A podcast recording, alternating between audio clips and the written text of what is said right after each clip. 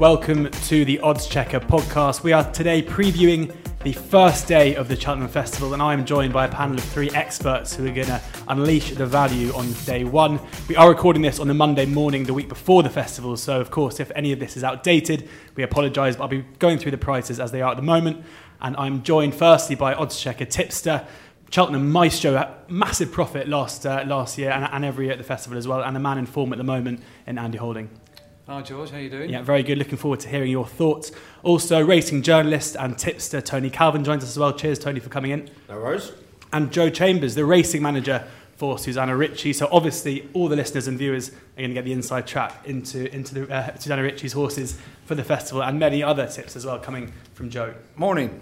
Let's get straight into it. Firstly, just going to point out and mention the Oddschecker Injured Jockeys Fund campaign. For every bet placed through Oddschecker, either on the app or through our site using QuickBet, we will be uh, over one pound. We'll be donating 5p to the IJF. It's a really important cause. So if you don't have the app already, or you haven't used QuickBet before, and during the festival you have those bets, you'll be you'll be donating something that's so so important to the racing industry. And uh, so yeah, I can only encourage you to do so.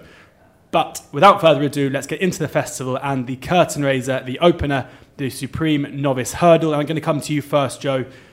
We've seen in the past you know, the, the, owner that you work for have some pretty special horses coming into this race. This year, just the one entry in Animix. Can we expect Animix uh, to, to, line up in that first race? Absolutely no idea. um, they last season we thought he was a very good horse um, based on a number of pieces of work that he had done, uh, particularly on away days. And uh, he ran at Limerick, I think it was on the 28th of December, at a time when, in fairness, Willie's horses didn't run all that well over Christmas. Um, but uh, it didn't look the greatest of maiden hurdles, and while he jumped very well, he was a very tired animal after it. Haven't seen him since. Uh, Willie's left him in uh, the three Grade 1 novices. Uh, which only adds to our confusion at this stage. Um, but we still think he's a good horse. He'll be a lovely chaser in time. Uh, but he's, for whatever reason, be it the ground, the weather, or, or, the prevailing race conditions in Ireland this season, he um, we haven't not just him, but we haven't seen you know two thirds of our novice hurdlers and novice chasers for that matter.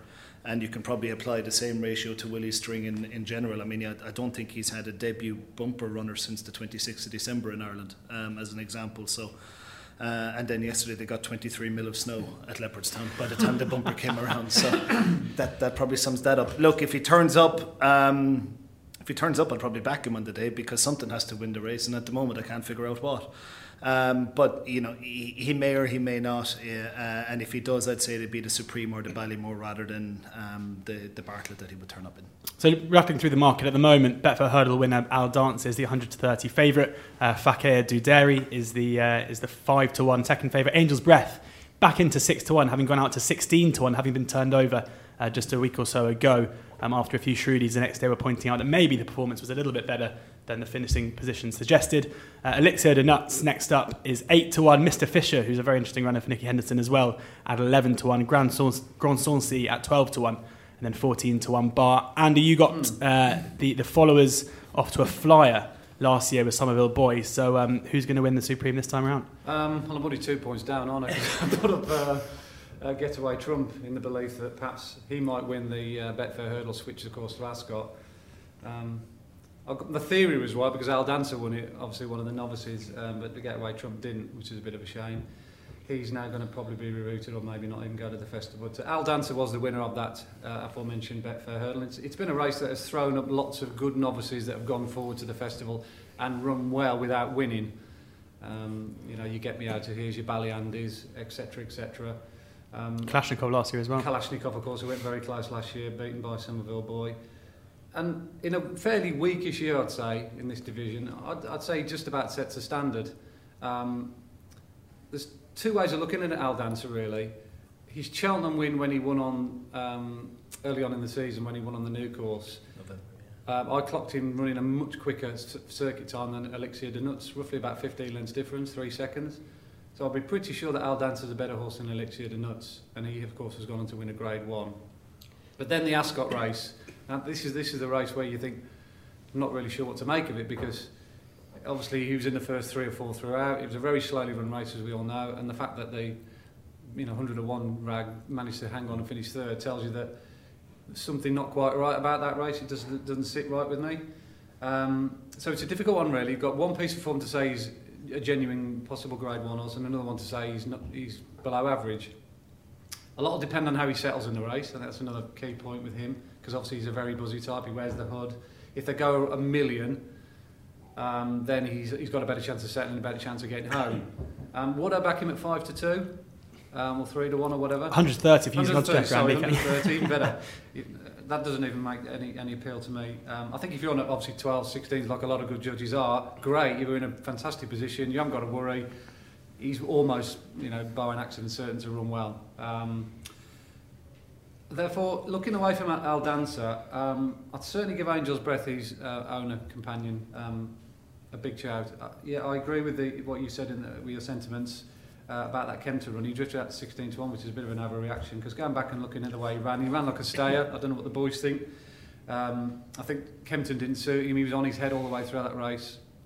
That was a good ride by Harry Cobden on, on Southfield. Um, Forgot his second name. now. Southfield Stone. Stone. Stone, yeah. Um, who, who quickened away from off the turn, showed a nice turn of foot, and then he stayed on very strongly. He looks as though he wants further than two miles, but for now, I think a strong run two miles. If it's soft as well, I mean, we haven't talked about that.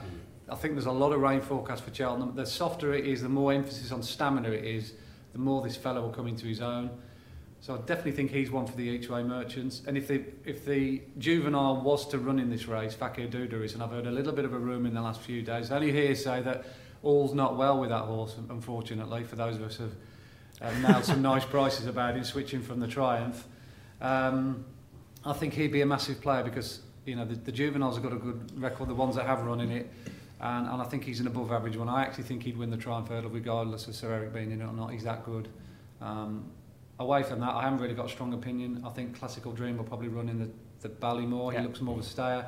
Aramon quickened past him and then got re, uh, outrun on, on the running at Leopardstown last time. I think he wants good ground, so obviously soft ground might imp impede his chances. So all in all, if Fakadudurus was to run and he gets a clean bill of health, I think he, he'd probably take all the beating because I think he's just probably too good.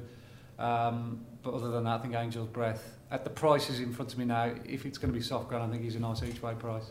Tony? Um, I like the shape of the race because I'm keen to c- take our dancer on. Obviously, Andy said about that Ascot run. Um, not sold on that whatsoever. Um, now rated 152, but I think that could well flatter him on the back of that Ascot run.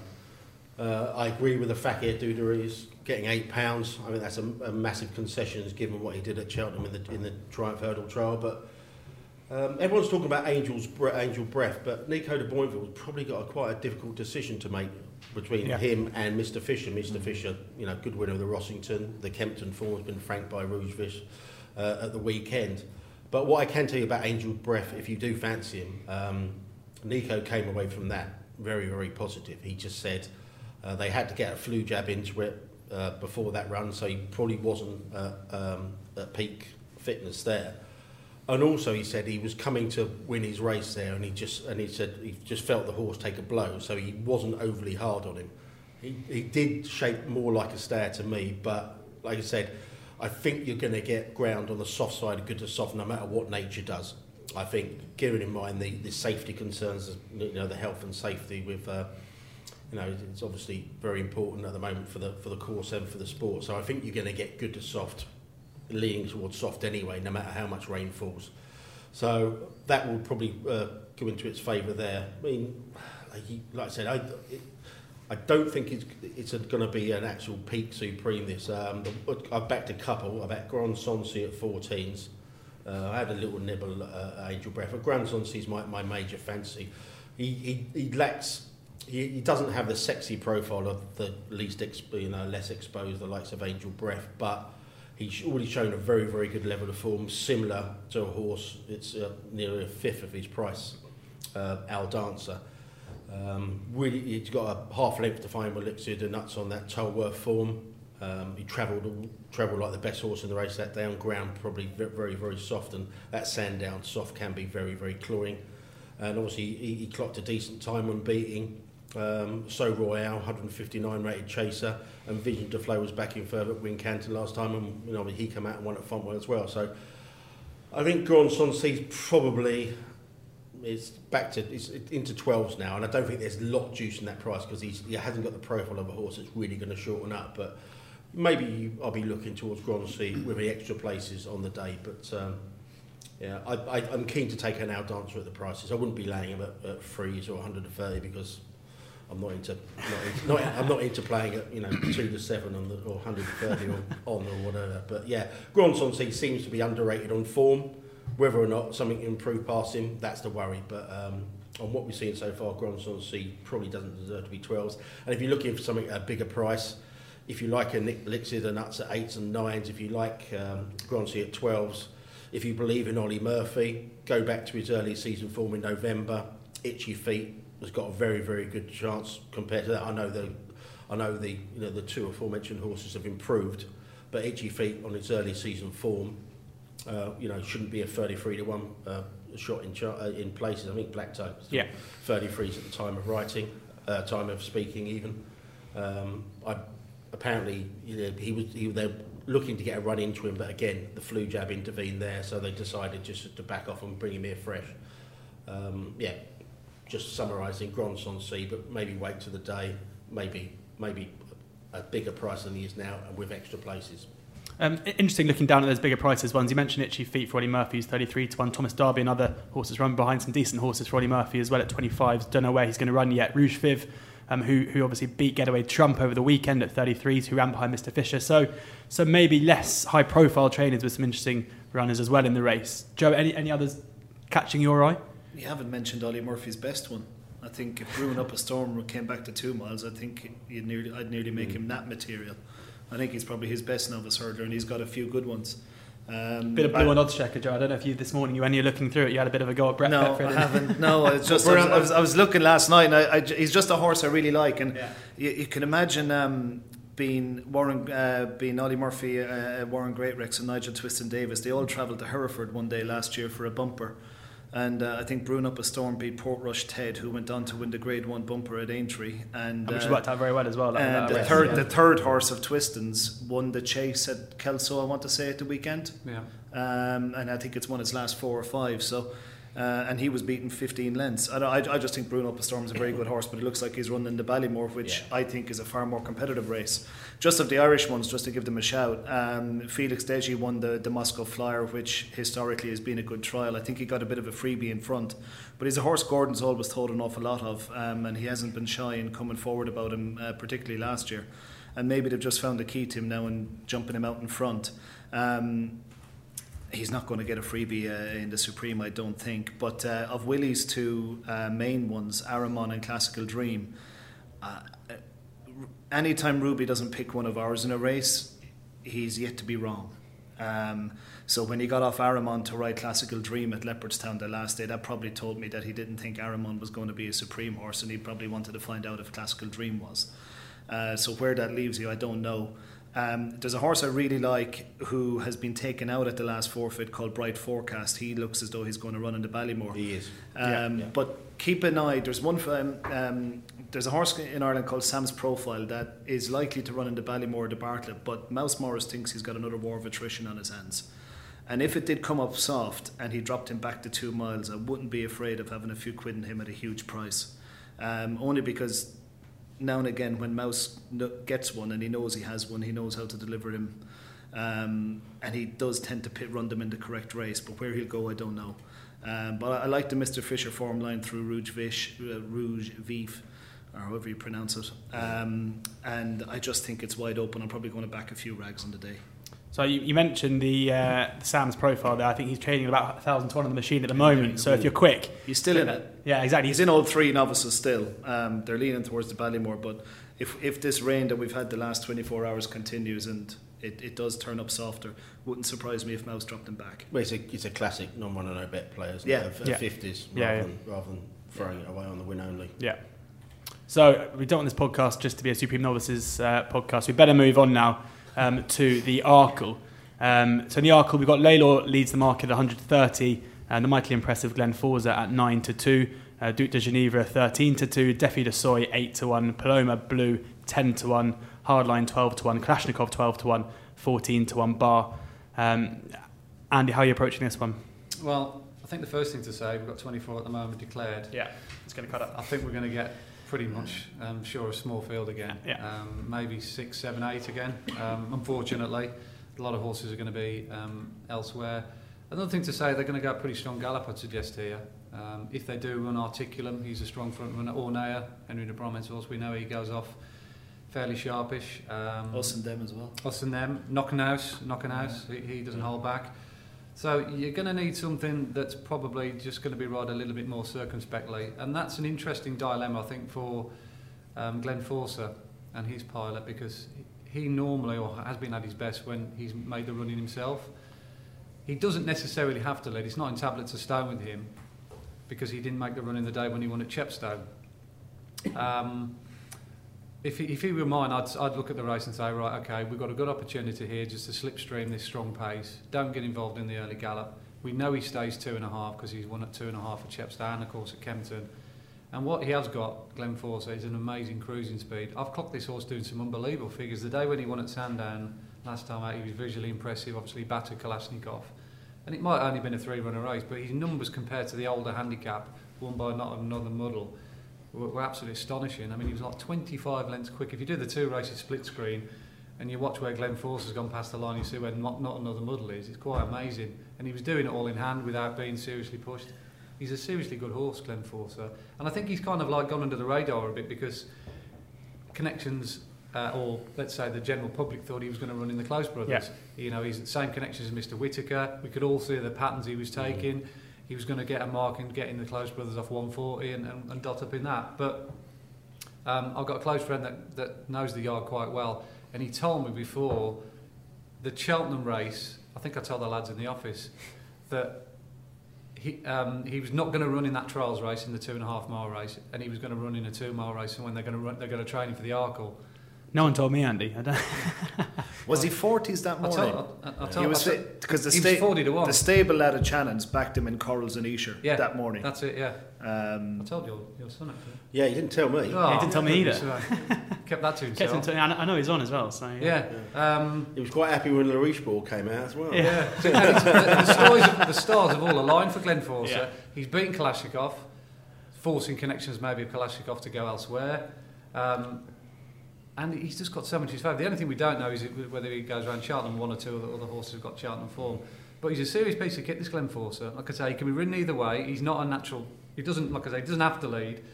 Um, if you're on to fancy price, prices, I think you're in a good position. Um, I think he's one of the most likely winners. Lalor, I think he's very much ground dependent. Yes, he has one on soft ground, we Mm. know that. But he's got one piece of form on good ground to suggest he's a top class grade one horse, and that was when he won at Cheltenham, beat Dynamite Dollars, Defi Du Seuil, bolted up that day. He went to Sand, Sandown and he got thrashed by Dynamite Dollars again, who turned the form around, and Ornua. Yeah. Maybe it might have been a right handed thing, he might not have been as well as he was at um, Cheltenham first time out. But if it, if it was genuinely soft, maybe you know Virgin on, on quiet testing, that would definitely slightly put me off Lalor because I think he just struggles in that ground, having watched him a few times. So um, I'm not sure where I sit with him. I certainly wouldn't discount Ornua as well. I think he's quite a useful horse. He'll, he'll definitely give you a good run for your money. And the other one is Hardline as well. I just throw him into the equation. Gordon Elliott ran him over two and a half miles last time. He had two choices, and they ran something else in the two mile race over Dublin weekend week. Uh, and I think it was a mistake. He, he A, to run him in, in the first place because he hated the ground. The good ground was absolutely no good to him. He backed off his fences. He made a couple of mistakes. Jack Kennedy looked, looked after him. Then he absolutely took off in the back of the second last. Uh, but he clocked a very big number when he beat Getabird down in Limerick two starts ago. Yes, Getabird would have probably run uh, one not for that mistake at the last. But that's genuine grade one form. And Getabird going right-handed, we know he's almost unbeatable um, over hurdles and over fences. So if it, it's a war of attrition, and he's, he's another one that could be ridden off the speed, I think he's a big player. So I'm already on Glen Forsa, but if you gave me a bet at the prices now, thinking that the ground's going to be soft and it's going to be a strong gallop, I'd, I'd have to have a few quid on hardline as well at a price. Tony, you said you were keen to take on the Al Dancer in the first. Here we've got a similar price favourite in Lalor at 130. Um, how, you, how are you looking at this one? Well, if you actually look on a Betfair at the moment, Glen Forsa is actually just about favourite. So um, it's an interest. They've got a big dilemma here. I mean, obviously everyone knows that that horse's forte is he, is he jumping, and I think they've got to bite the bullet and go out in front. But as Andy said, there's any number of horses that would like to go from the front here. and I don't think you even mentioned Duc Des Genievres. I didn't. The, the, I wasn't sure whether he was a definite runner. Yeah, he that is. He it? is. Okay. Yeah, yeah, he's Um, another one. they- it's going to be on the soft side. I know it went over two mile four last time, but they're gonna. I think they're, they're going to go for that race. And again, it's another. It made all a, a Gowan over t- uh, two mile four last time, but it's got two mile four, and they will go from the front with that. I mean, it's got burn up written all over it, and maybe you should look for a. Uh, maybe you look, should look for a closer, but. Um, yeah, I think all the value's been sucked out of it. Amazingly, I thought anyway. Um, I didn't get the, quite get the 40s, but Glen Forsa was still tens in the immediate aftermath of Yeah. that um, Yeah, it was. of, of that win last time, and I managed to get a little bit of that and a little bit of nines, and I'm very happy with that. But I am worried about the, the pace setup in the race. Um, I might make might make me a bit more unpopular than I already am, but I, I think I, Layla or Lawler, however we're pronouncing it, um, I, I know it's a. How shall I couch this?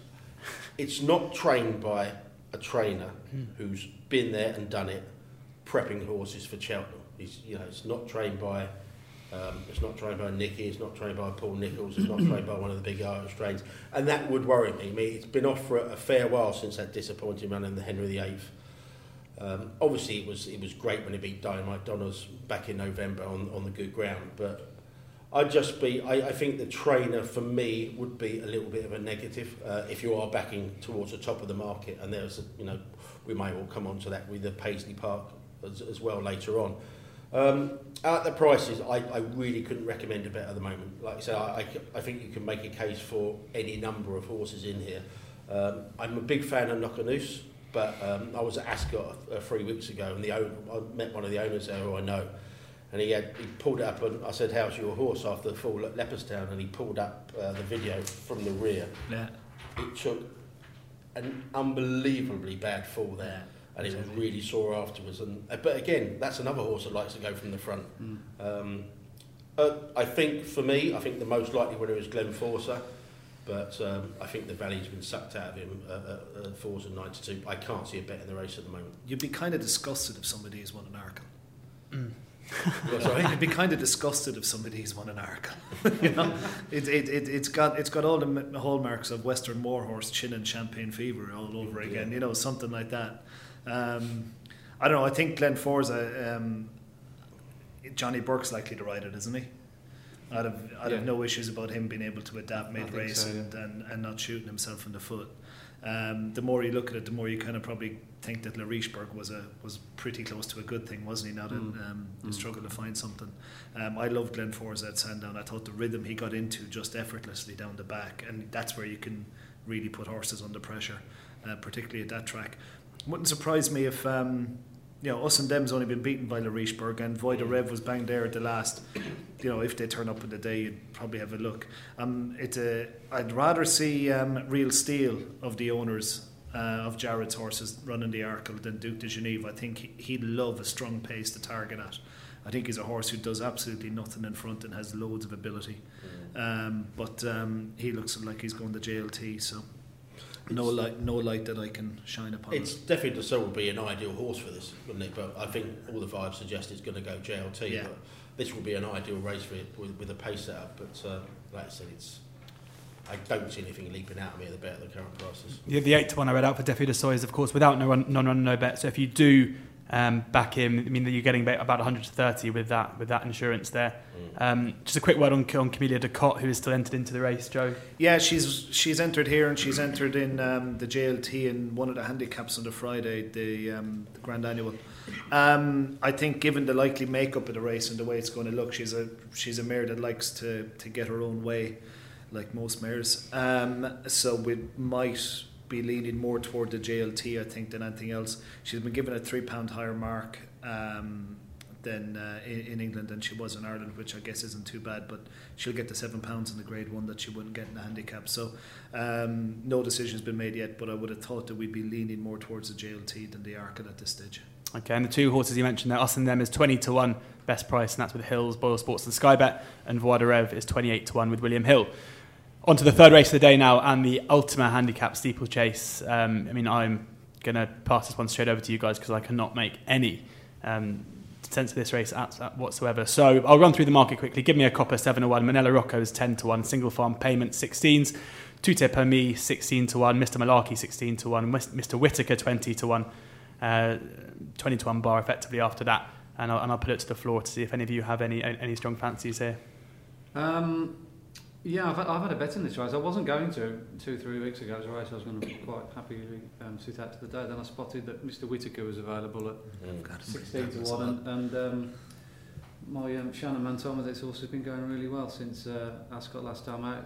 Uh, he also said that he wasn't quite right early in the early part of the season. He wasn't quite himself, hasn't come to the horse that he was, but he's been showing up quite nicely um, recently, um, and they're quite confident of a big run. And the key to him as well, he's got Cheltenham Festival form, albeit over shorter. I think a lot of these fancied horses at the top end of the market, particularly Give Me a Copper, who's got no Cheltenham form. I think he'd be a madman to back that at six to one. Um, even He's got Drifter written all over it. Oh, even though, yeah, he was eye catching the day. Anyone could have seen that, but not sure he's the kind of horse you want in an Ultima. Um, whereas Mr. Whitaker, he loves a big field. He likes the scrum. I mean, he got into a right war um, in the um, Close Brothers last year, and he came out on top. And I think the step up in trips what he'd been crying for, crying out for. You look at him; he's just getting outpaced now over two and a half miles. He got outpaced in the uh, race Baron Alco won in the, in the at the old Paddy Power meeting, of course. And I've, every horse gets outpaced by Cerno nowadays, so you'd certainly forgive him that. Um, he's a half brother to three and a half mile. He is, yeah. I can't remember which yeah. horse it is, but he's half brother to. Well, Mr. Whitaker. Yeah, yeah, I mean, yeah. I backed um, him at 80s for the Gold Cup actually yeah. earlier in the season. I spoke to him at Adrian. I spoke to Adrian about it before he made his uh, reappearance, and he said he would have. He don't think he'd have any problem yeah. with three miles back mm. then. And obviously, the step up in trip is, you know, they think it's it's very much in its favour. He's a great jumper as well. You watch Mr Whitaker. I mean, I've, I've dedicated a lot of my time watching videos of Mr Whitaker, certainly last year, on the build-up to Cheltenham, just trying to find a chink in his arm if I could. And he never misses a beat over his fences. He's deadly, and he's unbel- He's one of those horses where there's a crowd of horses in front of him, and instinctively he just knows exactly when to take off, even though he's got no room. Um, so I've got no problem with a 20-odd runner race around Cheltenham again. Um, look, I'm not going to spend hours like talking about this race because I've only had one bet and I'll probably just stick with it. Um, mm. So yeah, Mr. Whitaker, I'm already on him. Sadly, Mr. Whitaker, that 20s I mentioned has gone. I don't know if people have got bugs uh, here, but 12 to one now best price, uh, and that is with uh, with Betfair Sportsbook. I think I think that's yeah. I think that's Tony just opened that up his yeah. I'll soon tapping away on the keypad. Yeah. If I could get him with 888, I wouldn't be here. Yeah. yeah. well, what I'm saying, on a more general point, I mean, maybe one for you, um, Joe are we comfortable with the fact that you know we've had it's you know Mick Channon's not alone in obviously sending horses out to Henrietta Knight. Do you think trainers should be a little bit embarrassed by the fact that they have to farm horses out to to other train other former trainers and, and training yards to get their horses to jump properly? And I mean, like I said, they're not alone. I mean, obviously Henrietta's done the business mm. of the Bagoir as well. I, I just I'm sometimes I'm a little bit uncomfortable with that. And I think they should maybe be a little bit embarrassed by the fact is, you know, they are paid to train horses and they have to have to farm it out. I think it's very common to have horses in pre-training at, yes. with different people, you know, prior to the start of the season, or if they're coming back from a leg, or if they're coming back from injury. And you kind of, for us, um, just a, an anecdote, um, a horse called Some Neck, he he won a grade two at Punchestown back in I'm going to say mid of November time, something like that. But he won that only three weeks after coming out of pre-training from Sonny Carey, who used to work with Willie mm. and has now set up his own pre-training yard. So um, you also get a read on which guys have them more forward um, uh, th- than others. I think the Henrietta Knight thing is interesting because it's not just Mick Channon that seems to use her. Um, uh, Warren Greatrex yes. has been quite vocal in that he sends. But you're talking about guys who have 80, 100 horses and Henrietta Knight probably only has six or ten at a time, and she's probably like Yogi Breisner's been doing with Henderson yeah. uh, for years, not just with horses. He's been doing it with jockeys, uh, if I'm not mistaken. Mm. Um, no, it, it, it, it doesn't. It doesn't bother me. I, yeah. I, just think that if you, but if you've got a horse that maybe isn't the most intelligent, or maybe needs to be taught to do things a lot differently than how they are they're going to need more time to do yeah, it properly. I'm sure it's more widespread. I mean, they are just very high profile, high profile yeah. examples and coming out like that. And, but I'm sure some trainers just wouldn't, you know, wouldn't dream of doing, you know, farming out elsewhere. I mean, obviously Nicholls is famous for, you know, his indoor schools and stuff like that. Yeah. But maybe, maybe he, you know, he does that. I mean, he has pre-training schools as well. But it just struck me. I think as- Will I- Biddick does an awful lot of pre-training for Nicholls. Hmm. Certainly with the younger horses, Yeah. breaking and pre-training. I say it's probably my ignorance, but I, when I hear about, it, I just think, you know, I, I might be a little bit embarrassed that, but like I said, you need if you need one-on-one treatment, uh, and you've got hundred horses, then perhaps you haven't got the time to give it two, three hours a day. It's the ones who are being farmed out that don't improve that you're wondering where they went to. you, you never hear about them. exactly, yeah. Well, And I, I, I just echo what, what Andy said on Mr. Whitaker, but um, I don't know where this horse is going to run. But there's um, one of um, Simon Munir and Isaac Souede's um, Janika. I think there's two hand, two pieces of handicap chase for him, one in the UK, one in Ireland, that are going to work out. Uh, Siruh Du Lac and Janika um, look as though I, I, I think that Cheltenham form is strong. Um, and Janika's by Saddler Maker out of a Kapgarde mare. All his form has been over two and a half miles. I can see him improving for a step up in trip to three miles, not just on pedigree. Um, but I think he, if he, he didn't get any cover the last day at Cheltenham, and if anything, he was coming back in the last 20 yards as well. He's entered absolutely everywhere. I'd love to see him running the three miler because I think he'll really improve in his current form when he is stepped up and trip. Um, Siruh Du Lac has entered later in the week. And in Ireland, uh, there was a handicap chase at the Dublin Racing Festival that was um, won by Whisper in the Breeze of um, uh, the Potts and Mrs. Harrington's. Um, he actually got kicked out, told he wasn't welcome in the uh, in the handicap chases at Cheltenham. So the only race he can run in is the four miler. Um, and we've got Live Love Laugh, who was second uh, to him. And uh, unlike Whisper in the Breeze, we're entered in the entry Grand National. We were given a mark of 144, which at the time we were 139. So we were given five pounds more. We've since gone up a pound because Cadmium won, who was third or fourth behind us. Uh, in in that race at uh, at Leopardstown, um, and I think the English handicapper couldn't give us more than one four four that we got in the nationals. So we're still in the handicap chases, whereas Whisper in the Breeze isn't. And it, it, perversely, it now looks as though he'd have to give us weight when it was the other way around. And Speaker Connolly was third, I think, of that. He's got about six entries in the handicap chases as well. I just think those two bits of form are going to work out, and wherever those horses do turn up, they'd probably be ones to keep on side. Yeah, just just before we move on, obviously, Coo Star Sivola won the race last year. It's only three pound higher. Um, looks like being laid out for the race again. It hasn't had the ideal profile, but uh, Nick Williams and that yard are, are just very, very good in, in, in handicaps at Cheltenham. You know, full stop. So you wouldn't necessarily be put off by that.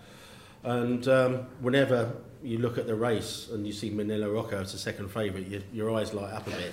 He, he did obviously run a, a quite a, a much more encouraging race over hurdles at Exeter the last time, but I think you're taking a fair leap of faith if you're backing that horse. A, you're making that horse a ten to one second favourite, albeit you know if you go back far enough, obviously he's very well handicapped, but I think, Uh, not I, think, for me. I think Tom Segal and, and Paul Kealy, the, the amount of column inches that those two have afforded that Minella Rocco is incredible. and they must have like a, a dartboard with Minella Rocco on it. he's, he's just been an absolute nightmare of a horse to predict. Coo Star and he kept Savona. suckering people in every Yeah. time. It's like, oh, he showed a bit there, he showed a bit there, but ultimately he's a, he's a But wrong ten to man, one in that, I mean, it's just, it's just, it's just ridiculous. Right, there is a bit of twenties Coo Star Yeah. similar. Um, you know, I think uh, you know ground on the softer side would be fine. Obviously, it was heavy when it won it last year. Um, yeah, I, I think if you're going to have a bet now, maybe that at twenties is is a very fair bet. Anyone know what's happened to Benatar this year?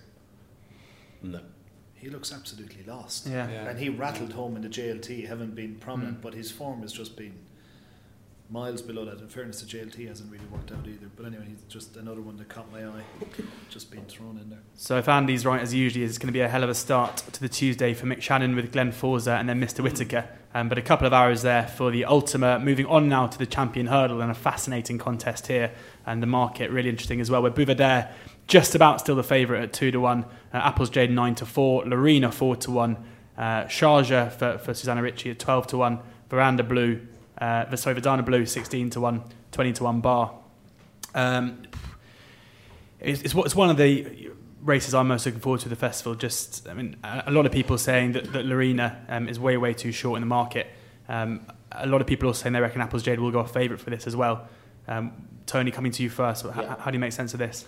Um, I don't. I haven't got any arguments for the front two of the market. Which, when you're looking for an each way angle, uh, when when the front two of the market are very very solid, it, it makes it you know less attractive. Clearly, um, like most people, I'd probably be looking to place Lay Laurina on the day. However, I I think you're going to have to pay for it because I think everyone's going to be of a similar mindset. Obviously, we don't know what Laurina is, uh, but what we do know is she's going to have to find, you know, 50, you know, 15 to 20 pound improvement to beat, beat the top two. It could well be there, but for me, I don't think she'll have the, the pace. Um, coming back to the ground, I think again we're, I'm assuming it's going to be nearer softer than good to soft on the day, which probably um, will be against the likes of Verdana Blue. Got a lot of time for, but I didn't think she had an ideal prep on the flat um, uh, at Kempton recently, and it's going to be against Sharjah as well. Probably, probably need better ground. Um, I can see the case for Melon 20s each way. Um, now she uh, he ran really badly at Leopardstown, but the market forecast that just as it did the year before. And you know, if it comes back to that, obviously that next second to Buveur D'Air last year, Melon could well be um, the overpriced one in there. Um, I had backed Super Sunday, luckily some non one no bet, but um, I've had a little nibble on Betfair in the 20s, which looks really clever now that the last trading price on Betfair is 170. um, they've always said it, it's going to, you know, they're going to run in the champion if they get soft ground, but uh, I think they're going to get the soft ground, but I don't. I think they're going to, they're looking at the stairs and thinking, you know, that's to, that could really, really cut up. Um, yeah, I mean, for me, I mean, I think Espoir D'Allen, if, if that's the fifth favourite and Laurina's the third favourite, I think there must be some, you know, some prices elsewhere. So, but for me, maybe uh, Melon at 20s each way. And if you can get, I think there might be, is there some 20 to 1 nominal no bet Melon with Unibet? With Unibet, yeah. Yeah, I think that's probably 20 to 1 each way, nominal no bet Unibet is probably the bet in the race. But the problem, as I, as I come back to, I think the front two of the market are very, very solid. I think Apple's Jade probably would be my pick of the pair, but I wouldn't have much in it, and that pretty much aligns with the betting. If there's ever an advert to why you should use Oddschecker, if you're backing Melon and you backed it blind with Ladbrokes, you'll be getting 7 to 1 or on no bet when Unibet are 20 to 1. So big prices out there if you're shopping around. Andy, how do you, looking at those top two or the top three in the market, I mean, can you split them or are you looking at bigger prices? It's just a fascinating race, isn't it? Obviously, we've got the uh, inclusion of the two mares this year, which we didn't really expect earlier in the season. Pre Christmas, it looked like you know, we were already putting the garland around um, neck. Um, so from that point of view, from a betting perspective, from a spectacle perspective, all of a sudden I think we've got now probably one of the best champions we're going to see for quite a while. And how it's run is obviously going to be crucial to the outcome in most races, but even more so here. As far as I could see, there's at least two of the front runners along with Apples Jade. One of them in particular is going to be more, more or less a sacrificial lamb again. That's Charli Parcs. Um, you'd imagine connections at Buveur D'Air will be thinking, well, Faugheen wanted to make the run last year and they managed to do a number on him. Um, you know, Apples Jade's going to want to row around boat in front. Uh, you know, to be at her best anyway, I always think she's better when she's bullying opposition. She doesn't, ha- I, know, I know she has come off the pace before, like she did in the two and a half mile race when she got a lead and then took it up at halfway. Um, You'd be riding back Global Citizen as well, wouldn't you? There? And then you've got Global Citizen, I was going to say, you've got him into the equation. Um, not to mention if Petit Mouchoir comes in here as well. So there's going to be loads of pace sign on here. So, as a punter, I'm going to be uncomfortable backing Apples Jade. I think you know she's if she got a freebie and it was an ordinary, you know, if it was just a match between let's say, uh, uh, you know, one against another, and there's no other uh, outside forces, you'd want to be on with her all day long. But this is a proper horse race in the sense that jockeys are going to have to get the tactics right. You're going to have to be in the right place at the right time. You're going to have to avoid mistakes. Everything, the ground's going to have to be cru- crucial for your horse. And I think Barry Geraghty will be going out there with a huge smile on his face here, with a, with a bit more confidence this year, knowing that he's got a target to run at. Yeah. He's got a horse that knows his way around the you know the champion hurdle course. Come the big day, he turns up, as Nicky Henderson's horses often do. Again, he's had a similar campaign to what he normally has. He hasn't been overfaced. He's run on easy races, flat tracks where he hasn't been put to the sword. If he runs anywhere near that level when he when he won first time out in the, in the fighting fifth, um, I think he'll win and he'll win comfortably. The, the great thing is, he's, he's, he's edging that to a sort of a, nice price. And if the money comes for Apples J, dare I say, you could almost be thinking about backing Buveur D'Air into meet try multiples. Because, it, you know, it's daft it sounds, 5 to 2, 11 to 4, even yeah, 3 yeah. to what. It could even go out to that you're getting caught at the odds. I mean, it's, it's just like putting your hand in the till, isn't it, for an each way bet? It's it's a, it's literally a freebie. Especially with 12 to 1 bar, the top the top three in Mercedes Arena's too short. So yeah, I mean, bar and a fall, it's impossible to see Buveur D'Air not being in the three. He'll come there cantering, going down from the second last to the last. And then whether he just goes and puts it to bed and Apple's Jade's been softened up, it, it, that, that, that would probably be the scenario that you'd, you'd hope for if you fancy him. Um, I agree with the boys about Laurina. Um, I wouldn't be as absolute dog- dogmatic about um, her at the moment because we haven't had enough evidence. But Yeah. the, the the thing that kind of worries me is when she ran last time out at Punchestown, and that was only a prep race, and I know she was only in third gear, but I was expecting more of her off my time figures. I remember when um, Annie Power won Mm. that race, and she was considerably quicker than the other races on the card, which you'd expect from a champion hurdle Yeah. um, aspirant. Limini was the same you, she beat Limini was the same, absolutely battered all the other horses on the card. But, but insult to horse of Henry de Bromhead's, who won a maiden hurdle over two and a half miles, went 2.29.3 for the circuit. Laurina did 2.31, so that was 1.7 seconds slower. Uh, Laurina was and a, a maiden hurdle winner. And then if you did from the back of the second last, they've both clocked 39.8. It just it doesn't read right. A Yeah, yeah. champion hurdle horse should be running quicker than a, a horse in a main hurdle going flat out at, at the end of a strongly run race. So that's the reason why I agree with the boys with Laurina. I just, based on my evidence I've got there, I just don't think she's quick enough to win a champion hurdle. Based on the evidence, there's no reason for her to be 4 to 1 for the, for the No. races there. And yet, like I say, when she had a, a good pace in last year's mare race, she, she was good and, and she was quite good on the figure. So, like I say, to, I'm, I'm at sixes and sevens with her, but ultimately I'll come back off the back of that run last time out. I, th- I think, as Ruby said, they don't know. no, he doesn't know either. she, you know, she so is, she's just an unknown, too, she's too much of an unknown quantity. she's easy to crab, but Yeah. it's. uh, I, I think um, But it's like, you you're wouldn't bra- be surprised if she's still travelling there, coming to the last either at the same time. Yeah. You're, a, you're a brave you're a brave man if you want to. I mean, Tony's probably got it right loud in the place mark because it's minimal damage. Yeah, yeah. Yeah. If he's right, he's going to be right spectacularly. But I wouldn't, I wouldn't want to be laying her at six, seven to one if she goes out of that sort of price. She's too good of a mare to be risking at mm. that price. I'm, I'm Um, one of the many people who backed her on the 15th of March last year, I think, and I've been sitting on it for a year. Yeah, that's- yeah, well, you're- What price do you get? 12s. All right. it's I mean, nice, so it's nice okay, price. yeah, it's all right. So lay, in lay, some- it back- lay, back Win at, only lay it back at five Yeah, and have yeah, a yeah, yeah. a yeah, there you go. Yeah, in summary, like, everything's going to be set up perfectly for Buveur D'Air to run to his best, and at his best, that's usually pretty good enough. Yeah. And Joe, I think- so, yeah, so you're nodding along with. I think Ruby and Barry are. Uh, I, I think it's a very big moment for Jack uh, with Apple's Jade because there's probably only one way that she can be ridden, or there, especially over this trip. Um, I'm not sure Charli Parcs is as much the issue as perhaps um, the, the the Pauline horse. Yeah. Um, but I think you know Ruby's going to be able to take a posse just in behind um, without having to worry. You know, so he'll be able to get what's likely to be a lively mare settled. But I think but the race just sets up lovely for Buveur D'Air. And I think if it does get soft, I think his best form is arguably on softer ground anyway. um, I think Sharjah's chance is quite literally in the hands of Simon Claisse. Um, Yeah. From a watering point of view, um, not, not so much the skies. Um, we also have Saldier in here, and he's probably likely to run. Um, and at the start of the season, he'd have been the one that we would have been saying could step up. And he's a horse we think an awful lot of. Uh, but he's had a shocking prep. He'd have probably, well, Ruby's adamant he'd have beaten Espoir D'Allen um, back in uh, November when he fell at the last. Um, and it wasn't it wasn't the fall that was the issue, but there was a horse coming behind him which actually gave him a kick and broke his nose. Um, so that's what's left him out uh, for some time, and then the whole equine flu stuff, etc. So he's just had an awful prep, but um, certainly with a view to the future, he's a horse to keep an eye on. Um, it's just a pity he's gone up five pounds since for not actually leaving because of Espoir D'Allen's form.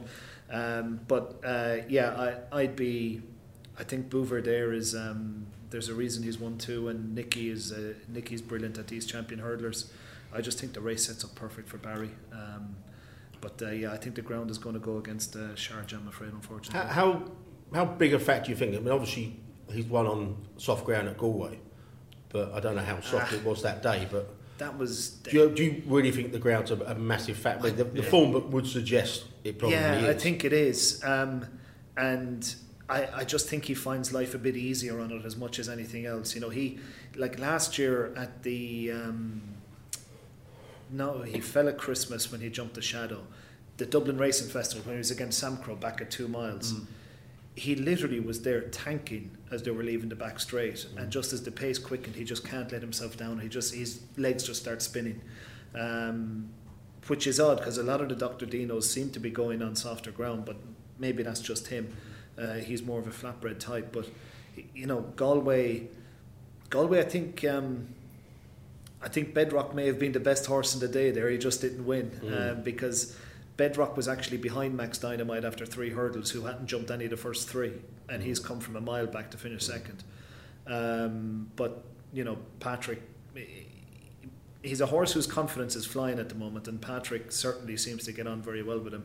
Um, that's not to say he's going to ride him or anything like that, but I just think that the quicker they go on better ground, he's just able to do things so much easier. He just finds life that much easier on Yeah. better ground. Just, just come out the ground, just one final point on the ground. I mean, Simon Claisse has got some a tricky decision to make because it's an unsettled forecast. There's not a great deal of rain forecast in any given day from the forecast I use, but there's consistent bands of, And- of the- rain coming up. So, at what if that doesn't materialise? At what point does he start, you know, getting the taps turned on? But the trouble is, as well, I, I've found with Cheltenham in recent years that it doesn't take racing very well on softened ground. It starts to get chewed up very quickly. You know, the November meeting's a, a prime case in point that Mm. everyone is going for these narrow strips of ground on either side, and I know they alternate courses as well. I think while it drains very well, it drains very well when there's no activity on it. But when there's racing on it, you know, a four day festival, we saw it last year come to Gold Cup Day, Mm. you know, and that was only the second day on that track. I don't think it takes racing very well. The one thing I will say uh, about that though, th- this year has been different, hasn't it? Because I think in the last few years we've been racing on genuinely Yeah. soft, heavy winter Yeah. ground, and it's been chewed up. And I think they've had problems getting it back to where they want. But this year, because of the you know amazing climate we've Yeah. had, I don't think it'd be as relevant. Um, but I, I agree with Joe with ra- regards Sharjah. He's my funny enough, he's my quickest horse I've got in the in the champ, champion hurdle lineup. Based on my speed figures this season, he's winning the Morgiana was absolutely off the charts. Um, he's he's a right weapon when the grounds are decent. I actually put him up a week ago in a um, good form. I wouldn't put you off. It's Absolutely, just the ground yeah. is, He's, he's, he's, he's, a good form at he's home at deadly, the but he, the forecast is rather Yeah. putting me off a little bit. I was prepared to be with him sort of 8, 9, 10 to 1. Yeah.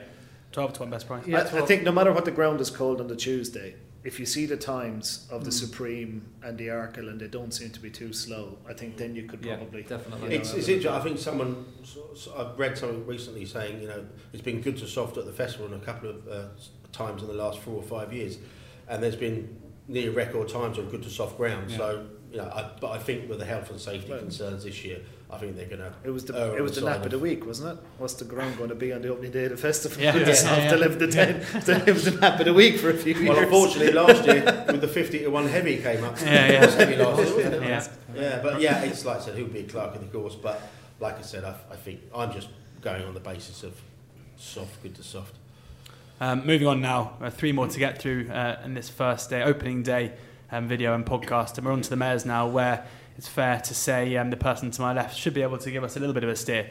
Um, Yeah. Be- Benie Des Dieux 5 to 4, um, Limini 8 to 1, Stormy Ireland 9 to 1, Roksana 11 to 1, Lady Buttons 18 to 1, and then of course Laurina and Apples Jade both 5 and 11 to 2 if you want to take a chance, but with no run, no bet. Apples Jade odds on and Laurina odds against you. We have to expect that both of those will be running, uh, will be in the race that we've just spoken about before. So um, yeah, Benie Des Dieux, let's uh, let's start with. Yeah, um, you would think that so long as the other two mares, uh, Apples and, and Laurina, don't turn up here, that she looks to be looks to have an outstanding chance, and, and if that's the case, you know, with, I'd say our best chance of the week. Um, she won it last year. She's unbeaten for us. We'd love to be over fences with her, um, but she puts she's so good over fences, but she does put an awful lot of pressure on herself behind in that regard. That she then you just can't keep her in training for, for very long after it. Um, I remember last year Ruby came into the parade ring before the race and just said um, we made a mistake the year before when Vroom Vroom Mag and Limini took on Apple's Yeah, Jade yeah. either side of her. He said, no matter you won't see me until the last hurdle, and no matter what side of the track Apple's Jade is on, I'll be on the other. and that's literally what he carried out. Um, I know Apple's Jade had plenty of um, excuses at uh, Cheltenham and Punchestown last year. We weren't 100% on the day at Cheltenham, and we were an awful lot better come Punchestown as well. And, and I think Paul again was coming wide of Apple's Jade at Punchestown and got there about a year too soon. But um, look, she's a mare we think the world of. Um, we just want to see more of her. Uh, she was due to run in the Relkeel at Cheltenham on New Year's Day, but I think in light of how Willie's ran over Christmas, he just decided I'm not going to send her over to England for her first run of the season, uh, when all of his clearly weren't 100%. Um, and while not ideal from a spectator and indeed an ownership point of view, not to see a horse during the season, you know, I've no concerns about Willie just gearing one up to go straight to Cheltenham. And if she wants to go on to Aintree then again and then Punchestown after, that's absolutely fine. I wouldn't mind her running the Galway plate off of 147. I think it is later in the season as well, as I think she'd take whacking. But yeah, she looks to have an outstanding chance, and she's in very, very good form at home. Limini, um, Limini really felt the Cesarewitch uh, for quite a while after, and she wasn't really letting herself down in subsequent runs on the flat and indeed over hurdles. She ran a bit better in the Hatton's Grace, but she um, Rachel gave her a lovely ride in the Galmoy hurdle the last day, um, and she probably appreciated the softer ground. So I can see her running well. Ran a cracker last year as well. Yeah, she she she. Um, no, she, where did she run last year? I know, sorry, two years ago. Two I'm talking about ago, when yeah. they all jumped the last together. Yeah. Yeah. Um, so you know she's not as good as she was. She's had her own physical issues, but um, I can see her. I, I'd be disappointed if she wasn't in the four. Let's put it that way. And I'd just give a shout out to um, Joseph's horse Slow Motion, who um, didn't run too badly on her first run back over hurdles. I think behind Laurina in that race, um, and I think uh, coming back from fences, um, horses will always improve for a couple of runs over hurdles. I'm just seeing there, slow motion 50 to 1 at the moment, best price with William Hill and Coral. Um, Andy, how are you how are you judging this one? Um, yeah, I, I, never normally bu- that mad bonkers on these mares races. They don't make too much of a betting appeal um, for me. Um, it's a difficult one to back, isn't it, from a pro punter's point of view? Benie Des Dieux, first time out. Obviously, we know Willie Mullins is just a genius with these races. I think he's out of the sort of 18 mares races there's been, he's won virtually all of them. um, but there's more than one way to skin a cat here, so I think there's a good bet without the favourite on the day, uh, providing their bet similar to how they are now, and that's Roksana, Nick. Dan Skelton's horse. Um, I know Dan's prepared her especially for the race. Um, got a good friend that uh, has got horses with Dan, and he's been very sweet on her in the in the build up to the race. He's only given her the one run this season, kept her powder dry. Um, if you watch that race back, it will be on Burvidale and Vision to Flow. She was just ha- literally having a score round over two miles. She was never going to beat champion hurdle horses, uh, but she came there cruising two out, looked dangerous, and then blew up, and then obviously was looked after thereafter. Um, that should have put a spot on. The time of that race worked out really well with the festival. And don't forget, she was good second over three miles to Santini last year Yep. in, in that uh, grade one at uh, Aintree. So she's got grade one form. She's no mug. Um, she's a big danger to Benedict. I know Benedict's good, um, but is she that good? She deserves to be even money. Roksana 11s, Yeah, Roksana best price 11s at the moment. We ten spoke to we, we spoke to Harry Skelton a week or so ago, um, filming some camel racing with him, and Mm. uh, we asked him for his uh, for, for his bet to look out for. You can see the camel video on all our checker channels, I should say. Um, and ha- we asked Harry for for a horse to follow, and he and he said Roksana pretty Yeah. quickly. So um, Her best form's in springtime, actually. Uh, yeah, well, yeah, exactly. That's another point. She hasn't run around Cheltenham, which is always something I look for, and that's any slight nickel. Um, but ability-wise, she'd be miles better than the UK horses. Yeah. Um, I think that's, she, I think she's an insulting price still. Limini, I respect her. Um, agree with Joe that that wi- um, Gaul, Gaul, um, Galmoy hurdle race was a good one this year. I think Derusso's won out of it since Yeah. he was fifth. It's funny that because I think the four or five horses that raced wide that day took out the, Yeah, yeah. the first four Yeah. positions, so you needed to be wide on the track. Um, but she ran on all the way to the line, and of course she's a Cheltenham, Cheltenham Festival winner. So at eight to one, I, you know, you could either Dutch those two each way, Limini uh, and and Roksana. If you shop around, you back both sticking each way. each way multi with, you're with Buveur D'Air on the you're day. gonna get one in the frame, aren't you? You get Yeah, the yeah. majority of money back. But I think the bet on the day would probably be Roksana each way without the favourite because they'd probably be like nine to two, five to one. Um, Yeah. I really like betting without the favourite. When there's a short one, you haven't got to worry about whether it wins or not. You know, you've got basically you're saying you've got four places, Roksana. Yeah, better yeah, to do places. So I think that's a good, a good um, option. Um, Tony. in, a- in a race where not, not that many can win. Yeah. Mm. Um, I think there's at the current prices. I think um, is the bet of the uh, bet of the day in here, and that's Stormy Ireland eight to one. No one on no bet. Um, if you listen to some people, Willie Mullins would rather run Laurina here, but in the same colours, I think Stormy Ireland. He's got a very very strong challenger.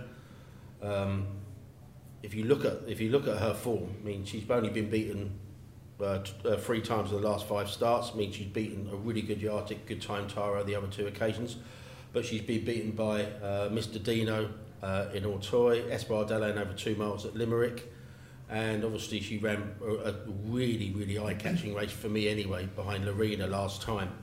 Um, I think she's very much underrated uh, in this race. Um, she's only five pounds shy of the favourite on official uh, Irish ratings. Uh, I think there's plenty more to come from her, and uh, that run behind Laurina last time. I mean, you know, I don't think you know she wasn't overly exerted there. I think they took a bit of a pull coming around the coming around the bend there as well. Laurina went past, and, but I love the way she stuck on there. Um, I find it very very hard to see her uh, coming out the frame. We've already mentioned, you know, you've got to respect the likes of Laurina, Roksana, but I don't think Stormy Ireland uh, loses anything in comparison to them. An H non one a no bet. I think you can get that with Bet Victor and Bet uh, three six five Unibet. and Unibet. Um, I think uh, I think I think that's the call. We don't I don't know for certain whether the horse is going to go there, but I'm led to believe that is the case. But I want the non one no bet. Um, safety net at eight to one rather than the, the top price nines that's out there. Um, for me, at the current prices sitting here now, Stormy Ireland eight to one and no bet each way is probably the bet um, of uh, the opening day. Tuesday. Perfect. Two more to get through. We're going to have to rattle through them because we've already overshot this by, by quite a long way, but so much to get through. So on to the close brothers.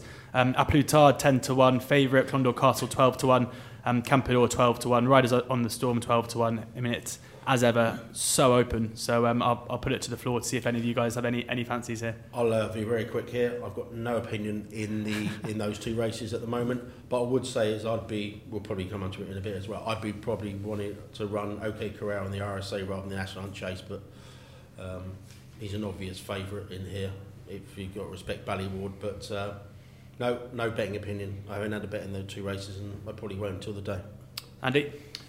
There's a potentially a very well handicapped horse, I think, in the Close Brothers. Um, usually goes to a horse that's going to be a future graded horse, um, i.e., you know, a Mister Whitaker, that kind of um, that kind of type. And then Henry de Brom's got a nice horse called A Plus Tard. Um, he won um, a very hot nace. Uh, You guys Second time you've done that to me. sorry, there you go. I, I, I'll, I'll, I'll throw it to you first. I, I always end up hacking off someone. As I said. You want to jump in first? mate? Um, the, the, the day when he beat Duke, did it, um, It's like countdown, isn't it? I, I had that word, I had that word as well.